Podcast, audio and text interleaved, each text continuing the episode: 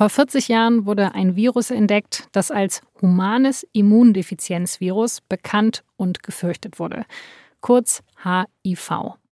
Wer sich damals mit HIV infiziert hat, war nicht zu retten, weder vor AIDS noch vor der Gesellschaft. Infizierte wurden damals zu Ausgestoßenen. Viele haben auch versucht, ihre Krankheit geheim zu halten. Die Politik, die hat damals die Angst vor AIDS eher noch angefacht um jetzt nur ein Beispiel zu nennen, Horst Seehofer, der hat damals Ende der 80er vorgeschlagen, dass man doch AIDS-Kranke aus Kostengründen in speziellen Heimen konzentriert unterbringen könnte. So wird er damals im Spiegel zitiert. HIV und AIDS macht die Homophobie der konservativen Kreise salonfähig. Seitdem hat sich vieles geändert. Es gibt Kampagnen wie Gib AIDS keine Chance, die offen und ohne Vorurteile vor AIDS aufklären. Und die Krankheit, die ist heute auch gut behandelbar. Wer HIV-positiv ist, muss zwar Medikamente nehmen, er hat aber oft eine normale Lebenserwartung und Werte unter der Nachweisgrenze, was bedeutet, dass man auch keine anderen Menschen mehr anstecken kann. Ihr gesellschaftliches Stigma hat die Krankheit aber bis heute, 40 Jahre nach der Entdeckung des Virus, nicht verloren. Mein Kollege Josef Wirnshofer aus dem SZ-Reportageteam hat Ärzte, Mitarbeiterinnen der AIDS-Hilfe und Wissenschaftler getroffen und er hat mit Fedor Herbst gesprochen. Ein Mann, der in seiner Jugend den Ausbruch von HIV miterlebt hat und der sich auch später selber mit dem Virus infiziert hat. Auch um seine Geschichte geht es heute in dieser Folge von Das Thema, dem Recherche-Podcast der Süddeutschen Zeitung. Ich bin Laura Terberl. Schön, dass Sie zuhören.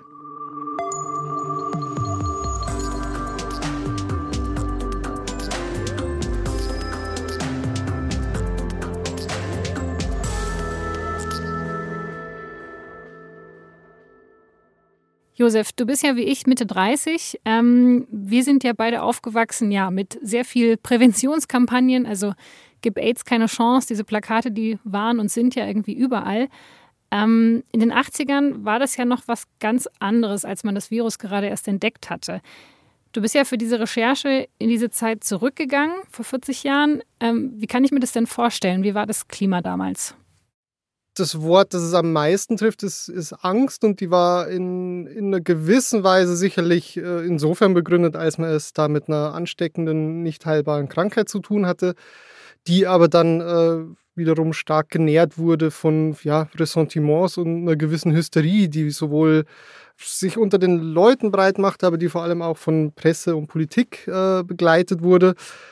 Am Anfang war das sicherlich gekennzeichnet von einer großen Unwissenheit, weil man ja, als es aufkam, als auch die ersten Fälle in Deutschland bekannt wurden, also in den frühen 80er Jahren, äh, von dieser rätselhaften Krankheit AIDS, äh, man noch überhaupt nicht wusste, was, das, was diese Krankheit denn auslöst und wie genau sie übertragen wird.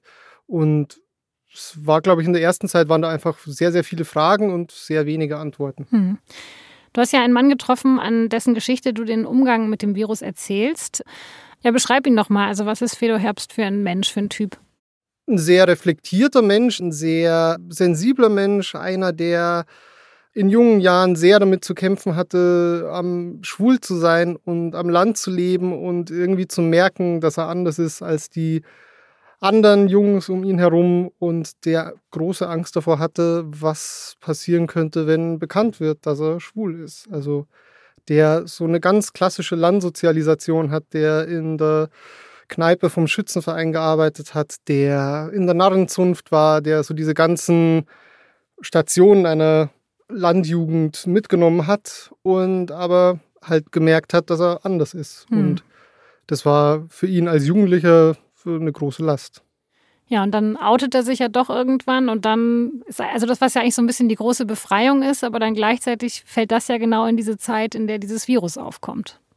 Genau, also der hatte sich Ende der 70er Jahre geoutet, hatte sich äh, als erstes bei seiner besten Freundin geoutet, irgendwann dann auch bei seiner Mutter. Dann kamen im Fernsehen so die ersten Berichte über die Christopher Street Days, über schwule Paraden und ging so mit dem Gefühl in die 80er Jahre, dass es jetzt besser wird, dass er irgendwann in die Stadt ziehen wird, dass er irgendwann so leben können wird, wie er das will. Und dann kam, wie er selbst sagt, so die Keule AIDS, die diesen Traum erstmal zerschlagen hat oder die den halt ähm, mit sehr viel Angst und mit sehr viel Ressentiments belegt hat. Genau, dann hat sich das Klima ja auch nochmal verändert, weil dann ja doch sehr schnell auch ähm, klar wurde, dass ja, also am Anfang waren ja eben vor allem homosexuelle Männer davon betroffen. Ähm, was hat das gemacht mit dem Klima damals? Richtig, es hat am Anfang, es wurde so in den ersten Zeitungsartikeln auch aus den USA, war immer die Rede davon, dass es junge schwule Männer trifft. Äh, das waren auch so die ersten Fälle in New York und San Francisco. Und die Krankheit wurde am Anfang noch nicht äh, AIDS genannt, sondern es hieß am Anfang GRID, also Gay-Related Immune Deficiency. Also das muss man sich auch schon also wissenschaftlich heute mal vorstellen, dass, dass man davon ausging, dass eine Krankheit nur homosexuelle Männer treffen könne. Also es ist als Nachgeborener, kann man sich da oft nur die Augen reiben. Aber man hatte also plötzlich eine Krankheit, die mit dem Tod assoziiert war und die gleichzeitig aber auch mit Sex assoziiert war, weil die meisten Übertragungen beim Sex stattgefunden haben. Und so diese Verbindung aus Sex und Tod, hat dazu geführt, dass sich in der Gesellschaft, die, also jetzt ja nicht nur in den USA, in Europa genauso, die ohnehin im Vergleich zu heute noch deutlich homophober war, dass sich da halt jede Abneigung, jede Verachtung gegenüber schwulen Menschen und, und einer schwulen Lebensweise entladen hat und in, in massiven, in Ausgrenzung, in Stigmatisierung und in massive Diskriminierung gemündet ist. Kannst du da Beispiele nennen? Also was ist da zum Beispiel passiert? Da gibt es eine ganze Reihe von Beispielen. Also es gab zum Beispiel äh, einen Bakteriologen, Franz Fehrenbach, der zum Beispiel sagte, für die Homosexuellen hätte der Herr immer eine Peitsche bereit. Es gab Politiker wie zum Beispiel Peter Gauweiler, der zitiert wurde mit dem Satz, Mai, das sind halt Aussätzige. Ähm, es gab Politiker wie den bayerischen Kultusminister Hans Seetmeier, der äh, Homosexualität in der Fernsehsendung äh, in den, ich zitiere, Randbereich der Entartung gerückt hat. Aber natürlich gab es das nicht nur in der, in der Politik. Genauso haben sich die Medien damals nicht deeskalierend verhalten. Also wenn man sich zum Beispiel Zeitungsartikel aus dem Jahr 1983 anschaut, dann sind die reihenweise überschrieben mit Todesvirus auf dem Vormarsch, Lustseuche AIDS. Also ähm, ja, das so diese Hysterie, da muss man und diese Panikmache, da muss man natürlich auch die Medien äh, kritisch mit einbeziehen, weil die da genauso Fehler begangen haben. Und natürlich gab es sowas halt auch unter den Leuten. Also mir hat zum Beispiel Fedor Herbst erzählt, dass er immer wieder so Sätze gehört hat, wie, dass das halt die gerechte Strafe für die Schulen sei. Was hat das mit ihm gemacht? Wie ist er damit umgegangen? Extreme Verunsicherung, vor allem an, am Anfang als man noch nicht wirklich wusste, wie überträgt sich das jetzt, äh, wird das nur beim Sex übertragen, wird das womöglich auch beim Küssen übertragen. Ich glaube, da war es dann wirklich heilsam, dass äh, nach und nach dann doch ja ziemlich schnell bekannt wurde, zum Beispiel, wie wird es übertragen, wie wird es nicht übertragen. Genau, also wie man sich vor einer Infektion schützen kann, das war ja schon was, was relativ schnell auch bekannt war. Also da hätte man ja vor vielen Situationen, wie jetzt zum Beispiel Händeschütteln, ja eigentlich ziemlich schnell keine Angst mehr haben müssen.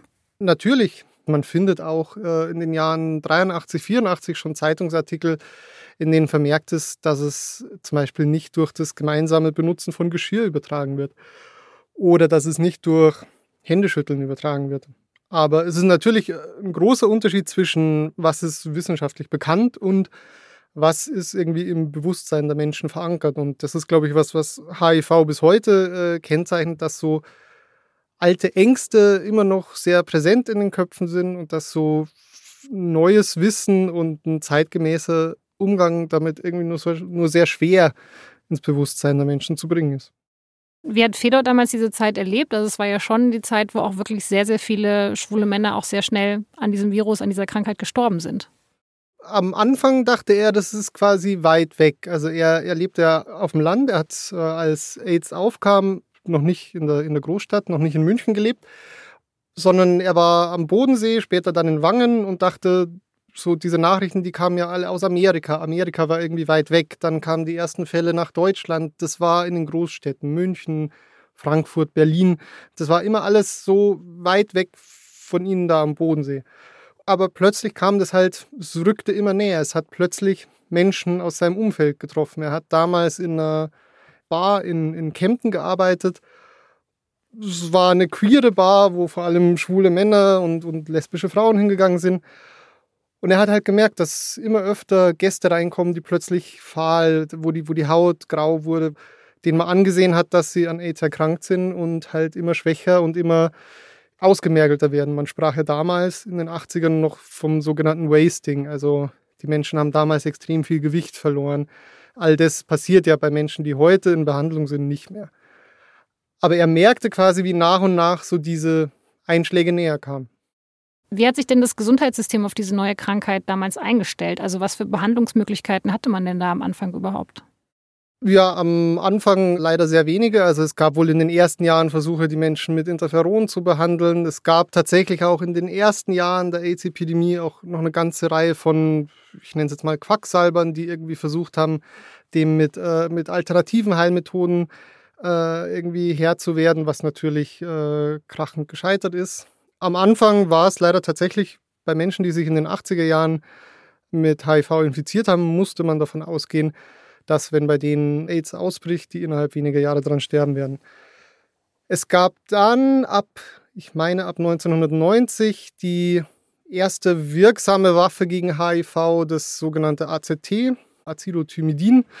Damit ließ sich zumindest der Krankheitsverlauf verlangsamen. Es hat aber das Sterben an sich noch nicht verhindert. Also es gibt unterschiedliche Angaben. Die meisten sagen, das hat den Patienten ein paar Monate geschenkt, aber es war noch nicht wirklich dazu geeignet, um, um zu verhindern, dass die Infizierten äh, an AIDS sterben.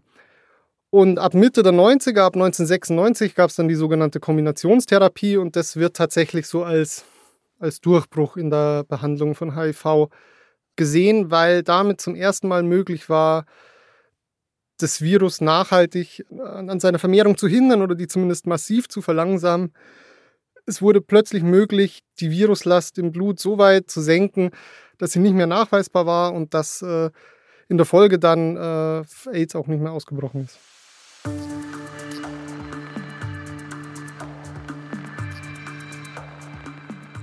Bis heute haben sich mehr als 84 Millionen Menschen auf der Welt mit HIV infiziert. In Deutschland hat die Epidemie Mitte der 80er ihren Gipfel erreicht. Damals haben sich in einem Jahr ungefähr 6000 Menschen mit dem Virus angesteckt.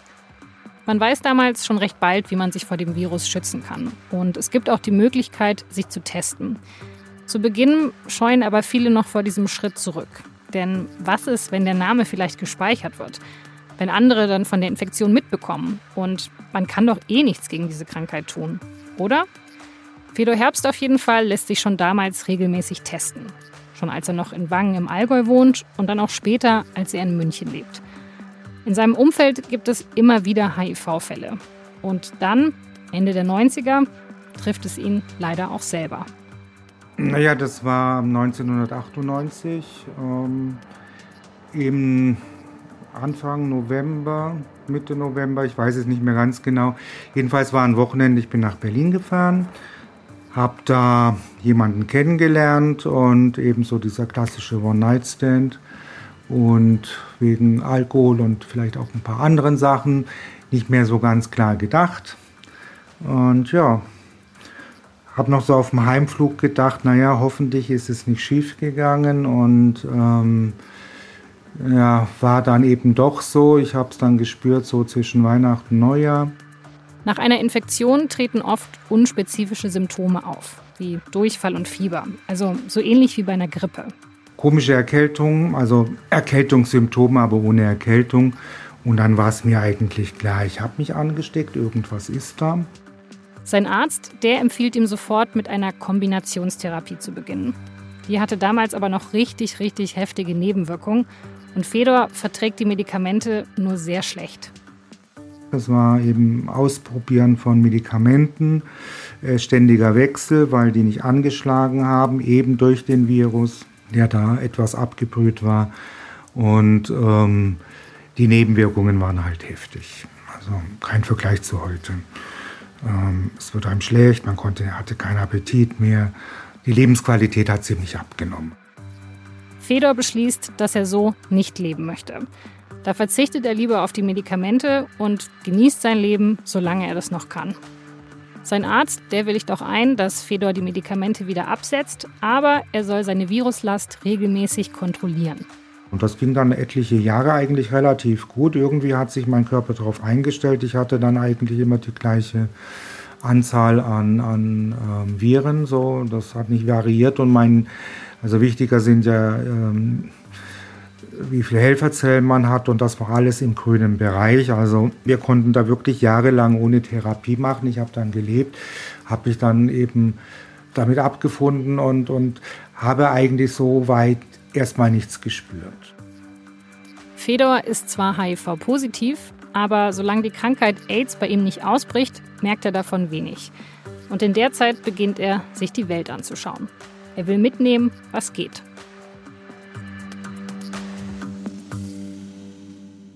Er meinte, er sei zum Vielflieger mutiert. Er ist äh, teilweise dreimal im Jahr in die USA geflogen und hat viele Orte bereist und versucht, äh, für sich zu leben und es sich schön zu machen und äh, die Zeit, die ihm bleibt, zu nutzen. Wobei sein Arzt sich damals schon für Zuversicht ausgesprochen hat und meinte, es hat sich in den vergangenen Jahren so vieles entwickelt, es wird sich weiter vieles entwickeln. Also er selbst sagte ja, er rechnet noch mit zehn Jahren und, und der Arzt meinte sinngemäß, naja, schauen wir mal, also da wird sich weiter viel tun und gut möglich, dass ihm mehr bleibt. Du hast für deine Recherche ja auch mit einem Arzt gesprochen, mit Hans Jäger. Ähm, das fand ich ganz interessant. Der hat ja 1980 in den USA gearbeitet und hat da wirklich mitbekommen, wie sich das, naja, damals noch mysteriöse Virus ausgebreitet hat. Und später hat er dann ja auch in Deutschland, hier in München gearbeitet. Ähm, wie war das denn für ihn, also damals diese Krankheit in so einem frühen Stadium, wo man noch so wenig wusste, zu behandeln? Also er hatte zum einen, der Hans Jäger war als Postdoc äh, am Memorial Sloan Kettering Cancer Center in New York im Jahr 1981. Das heißt, der hat tatsächlich vor Ort mitbekommen, wie sich in New York die Fälle gehäuft haben und hat damals schon gemerkt, dass HIV und AIDS eine Sache ganz wesentlich von anderen Krankheiten unterscheidet, nämlich dass es eine, eine sehr soziale Seite hat. Und er hat zum Beispiel damals schon gemerkt, was für die Betroffenen erstmal ganz wichtig ist, dass man mit ihnen spricht, dass man sich ihrer, ihrer annimmt. Und der hat sich zum Beispiel in der ersten Zeit in New York ganz oft zu AIDS-Patienten ans Bett gehockt und denen einfach nur zugehört. Er kam dann aus den USA zurück, hatte dann eine Weile eine AIDS-Ambulanz im Schwabinger Krankenhaus und hat dann 1990 eine Schwerpunktpraxis eröffnet und hat es daran quasi mitgenommen. Also es war zum einen ganz wichtig, viele kleine Räume zu haben, weil irgendwie klar war, wenn man wenn man über eine Krankheit spricht, die damals noch in vielen Fällen zum Tod geführt hat, ist es wichtig, dass man unter vier Augen sprechen kann. Dann äh, war es zum Beispiel auch wichtig, den Patientinnen und Patienten nicht mit Kitteln und Handschuhen zu begegnen. Also natürlich, wo Handschuhe nötig waren, schon, aber jetzt zum Beispiel, wenn es darum geht, bei jemandem Blutdruck zu messen, das nicht mit Handschuhen zu tun, um den Leuten zu zeigen, du bist keine Gefahr, weil das wurde ihnen ja draußen auf der Straße und im persönlichen Umfeld oft genug gezeigt. Mit wem man sich auch unterhält, sei es mit HIV-Patienten, sei es mit Social Workern bei AIDS-Hilfen. Es kam da ja zu sozialen Verwerfungen, die man sich heute, glaube ich, schwer vorstellen kann. Also da haben tatsächlich Familien mit ihren Söhnen oder auch Töchtern gebrochen, wenn die an HIV, HIV erkrankt sind. Also es werden einem vielfach von Beerdigungen zum Beispiel erzählt, wo sich keine Familien mehr von ihren Söhnen verabschieden wollten. Und deswegen war sehr wichtig, in so einer Praxis wie der vom Hans Jäger zum Beispiel, äh, den Menschen zu zeigen, dass sie keine Gefahr für andere sind. Hm. Ich meine, das war ja auch wahrscheinlich dann für die, also könnte ich mir jetzt vorstellen, diese Ambulanz, äh, die der Hans Jäger jetzt hatte, ähm, wenn man da am Anfang weiß, man, man behandelt super viele Leute und die werden halt alle sterben. Also das ist ja auch unglaublich belastend, am Anfang eigentlich immer nur diesen Tod mitzubekommen. Natürlich, also bei der äh, AIDS-Hilfe zum Beispiel ähm, haben die ein Trauerbuch. Das war vor allem in den Jahren so 87 bis Anfang der 90er wichtig wo quasi die Angestellten ihre Gedanken zu verstorbenen Klienten reinschreiben konnten. Also wenn, wenn jemand, den die AIDS-Hilfe betreut hat, äh, gestorben ist, wurde da ein Foto eingeklebt, der Name dazu geschrieben. Und dann haben äh, die Angestellten, die ja oft genauso jung waren und oft genauso überfordert waren wie die, die Erkrankten, halt ihre Gedanken dazu reingeschrieben. Und da gab es auch, ich habe mir das äh, anschauen dürfen, als ich dort war, und da gab es auch eine Seite, wo dann quasi so Daten drin standen, äh, so Sterbedaten und die waren ja manchmal bei mehreren Beerdigungen innerhalb eines Monats. Also da sind sehr, sehr viele Menschen gestorben. Das war ja bestimmt sehr belastend, also für die Community damals, aber natürlich auch für die Menschen, die jetzt im gesundheitlichen Bereich arbeiten. Also irgendwie ist es aber dann auch sehr berührend zu sehen, also dieses Engagement von allen, die davon betroffen sind. Natürlich, also zum einen war die Ausbreitung von AIDS ein ganz wesentlicher Motor, dass sich äh, die AIDS-Hilfen gegründet haben. Also es war tatsächlich ein Akt des sich selbst Helfens, also weil irgendwie klar war, wenn wir anderswo gemieden werden, dann müssen wir irgendwie selber aktiv werden. Es war tatsächlich auch natürlich ein Motor für die Schwulenbewegung. Also das hat schon viele, so beschreiben das äh, Leute, die, die damals dabei waren, das hat schon viele dazu gebracht, sich irgendwie politisch zu engagieren oder irgendwie für seine Rechte einzustehen. Dass es dann nicht mehr nur, sage ich jetzt mal in Anführungszeichen, um das persönliche Coming Out ging, sondern eben auch um die politische, ja, wie man politisch gesehen wird, gesellschaftlich. Natürlich, absolut. Und es ging zum Beispiel auch stark darum, also gewisse, ja auch soziale Strukturen zu schaffen. Also zum Beispiel bei, bei der Münchner AIDS-Hilfe wurde damals dann ein Pflegedienst, äh, ein ambulanter, eingerichtet, wo die zu den Leuten heimgefahren sind und eben also bei ganz alltäglichen Sachen geholfen haben, sei es Einkaufen, Arztbesuche und so weiter, sei es Beantragung von Schwerbehindertenausweisen und solchen Sachen. Also auch ein sehr großes zivilgesellschaftliches Engagement. Absolut.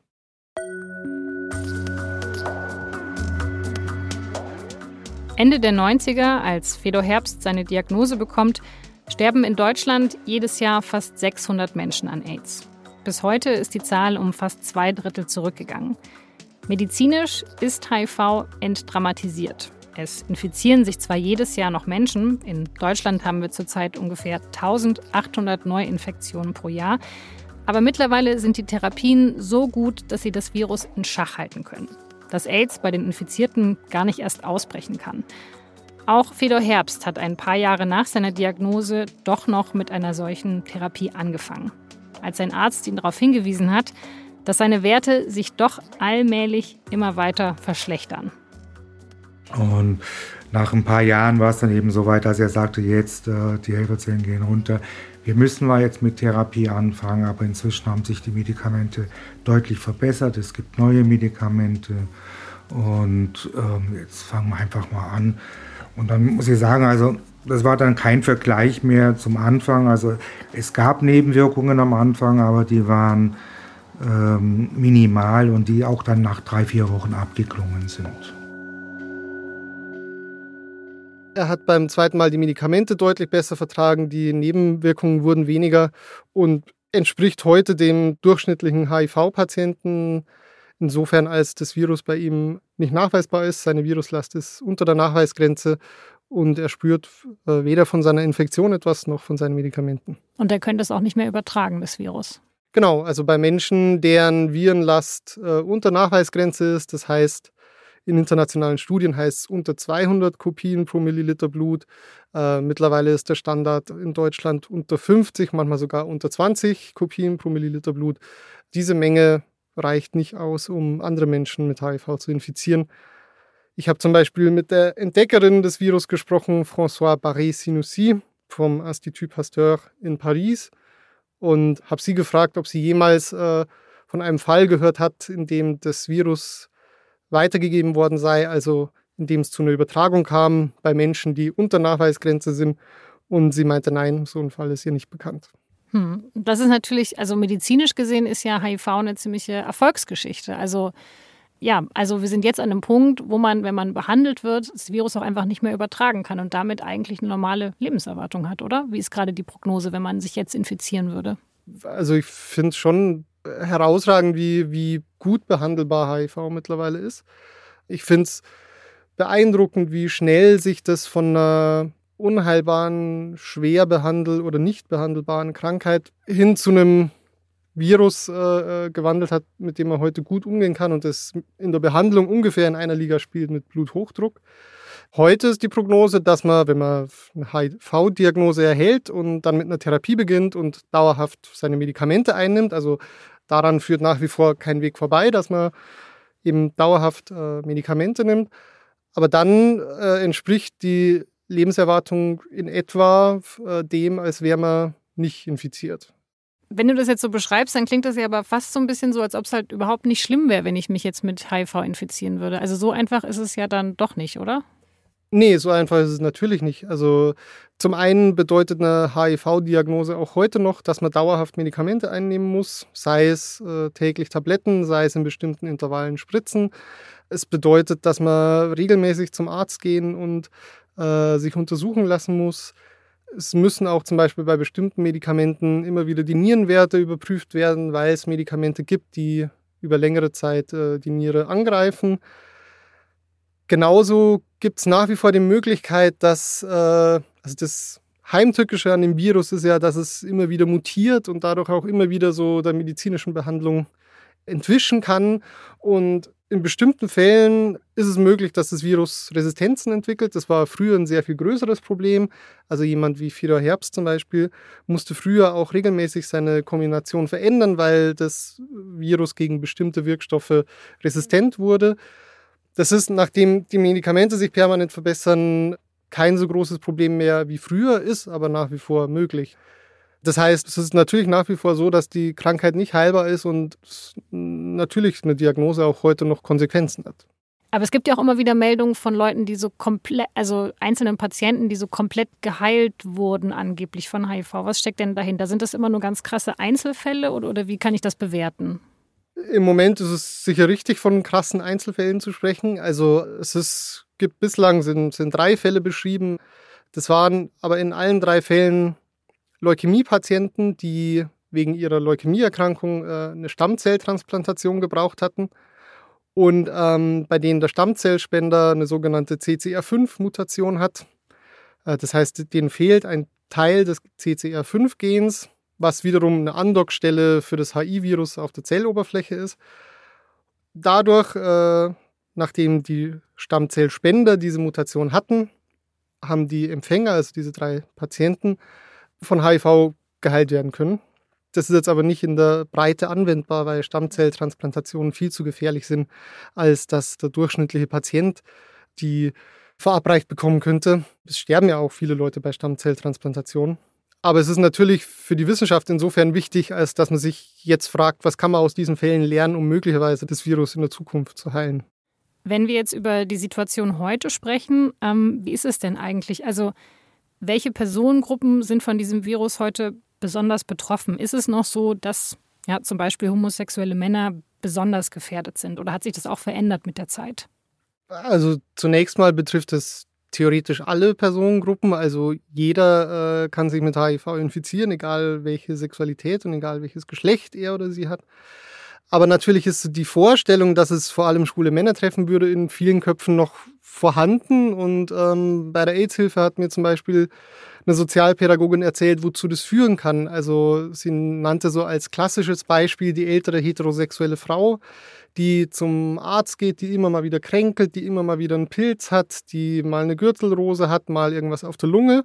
Und das sind eigentlich alles klassische Symptome für eine HIV-Infektion, vor allem wenn man sie so im Zusammenspiel sieht. Aber darauf kommt ein Arzt halt eher, wenn vor ihm jemand sitzt, der sagt, ich bin ein junger, schwuler Mann, als wenn vor ihm eine ältere heterosexuelle Frau sitzt, äh, mit der man vielleicht das Thema Sexualität auch nicht mehr so in Verbindung bringt. Und ähm, da gibt es immer wieder Fälle, dass dann Leute erst äh, eine HIV-Diagnose bekommen, wenn sie bereits äh, AIDS-Symptome entwickelt haben. Und natürlich kann man auch, also man kann auch das heute noch behandeln und in den Griff bekommen, aber klar ist natürlich, je später eine Therapie beginnt und je später erkannt wird, dass jemand mit HIV infiziert ist, desto wahrscheinlicher ist dann doch, dass die Lebenserwartung irgendwann ein wenig eingeschränkt ist. Das heißt, die medizinische Versorgung, da sind wir eigentlich relativ weit. Also wir haben es jetzt da hinbekommen, dass man wirklich diese Tabletten äh, nehmen muss. Dann hat man eine, soweit es geht, normale Lebenserwartung. Aber die Stigmatisierung auf der anderen Seite, da sind wir ja komischerweise noch nicht so weit. Also das ist ja was, was es wahrscheinlich heute auch immer noch gibt, oder? Genau, also es ist sicherlich nicht mehr so massiv wie früher. Da hat gerade zum Beispiel unter schwulen Männern auch die PrEP viel bewegt, also ähm, die Präexpositionsprophylaxe. Das heißt, Menschen, die wissen, sie gehören zur Risikogruppe, die zum Beispiel regelmäßig wechselnde Sexpartner haben, können vorsorglich Medikamente einnehmen, um sicherzugehen, dass sie sich nicht anstecken. Das wird äh, in etwa so wirksam wie äh, der Schutz durch Kondome bezeichnet oder der Schutz durch Therapie. Und das hat sicherlich nochmal stark dazu beigetragen, dass HIV-Positive offener zumindest innerhalb bestimmter Gruppen offener mit ihrer Infektion umgehen. Aber es passiert bis heute, dass äh, Menschen wegen ihrer HIV-Infektion ja, ausgegrenzt werden. Es gab äh, die Fälle, die auch im, im Text beschrieben sind, zum Beispiel von einem Zahnmedizinstudenten, den die Uni Marburg aus seinen praktischen Kursen ausgeschlossen hat, weil er HIV-positiv ist. Es gab den Fall eines jungen Mannes in Berlin, der sich bei der Feuerwehr bewerben wollte und äh, abgelehnt wurde, weil er HIV-positiv ist. Also all das kommt nach wie vor vor. Auch äh, bei den AIDS-Hilfen. Also ich habe zum Beispiel mit einer Sozialpädagogin bei der Münchner AIDS-Hilfe gesprochen, die das auch bis heute erlebt, dass Klienten zu ihr kommen und ihr so Sachen berichten wie zum Beispiel ein junger Friseur, der während der Lehre seine Anstellung verloren hat.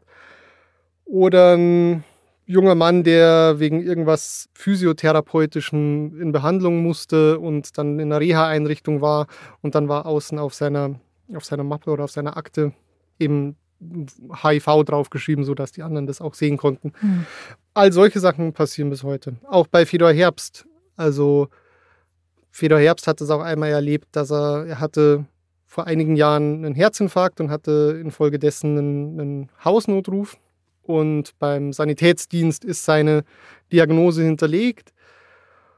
Und es war 2019, als ihm plötzlich schwindlig wurde, ihm wurde übel und er hat einfach Angst bekommen, es könnte wieder ein Herzinfarkt sein. Und er hat diesen Hausnotruf gedrückt. Und der Sanitäter, der ankam, war in voller Schutzmontur mit FFP2-Maske, hat sich erstmal Handschuhe übergezogen und hat, als dann weitere Sanitäter kamen, halt gesagt, Vorsicht, der ist HIV-positiv. Und das zum Beispiel sind so Vorkommnisse, die heute einfach nicht mehr sein müssten, weil Fedor Herbst hat ihn dann, so hat er mir das erzählt, auch erklärt, dass er unter Nachweisgrenze ist. Er kann ihn gar nicht anstecken. Aber das ist einfach in den Köpfen vielfach noch drin, dass, dass da plötzlich wieder so alte Ängste getriggert werden. Hm. Ja, wie geht es denn Fedor Herbst heute? Also wie lebt er mit dieser Infektion? Eigentlich ein ganz normales Leben, oder? Der führt heute, äh, was seine HIV-Infektion anbelangt, ein ganz normales Leben. Der nimmt jeden Tag äh, drei Tabletten, spürt keine Nebenwirkungen von seinen Tabletten, muss natürlich alle drei Monate äh, zum Arzt oder sein Arzt möchte alle drei Monate sein Blutbild sehen, muss sich natürlich regelmäßig untersuchen lassen. Aber ansonsten hat er mir erzählt, spürt er weder von seiner Infektion noch von seinen, von, von seinen Tabletten irgendwas. Und weiß, dass er natürlich irgendwann sterben muss, aber mit HIV und nicht an HIV.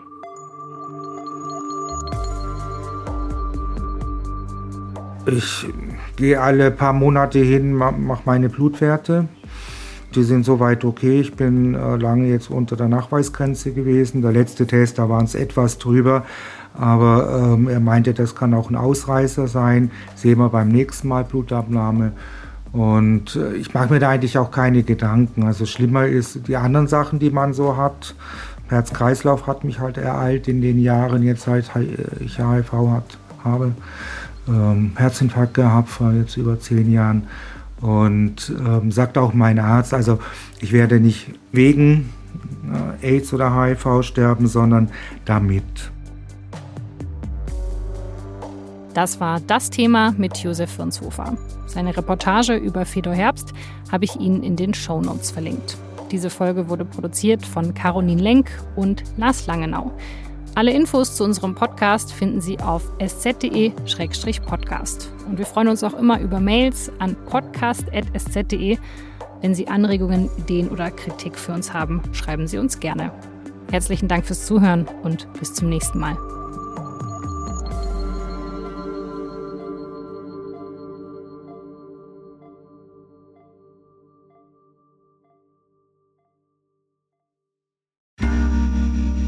Werbung. Hi, ich bin Patrick Bauer, Reporter beim Magazin der Süddeutschen Zeitung. Und gemeinsam mit meiner Kollegin Eva Hoffmann habe ich an einer unglaublichen Geschichte recherchiert. Tom und Jana denken, sie ziehen mit ihrem kleinen Kind zu einer liebevollen Gemeinschaft. Aber sie landen in einer Gruppe, in der Menschen manipuliert und psychisch und physisch fertig gemacht werden. Wie schafft es die Familie da wieder raus? Im Schattenkloster. Chronik einer Gehirnwäsche ist ein SZ Plus Podcast in Zusammenarbeit mit Audible. Jetzt auf sz.de slash Schattenkloster.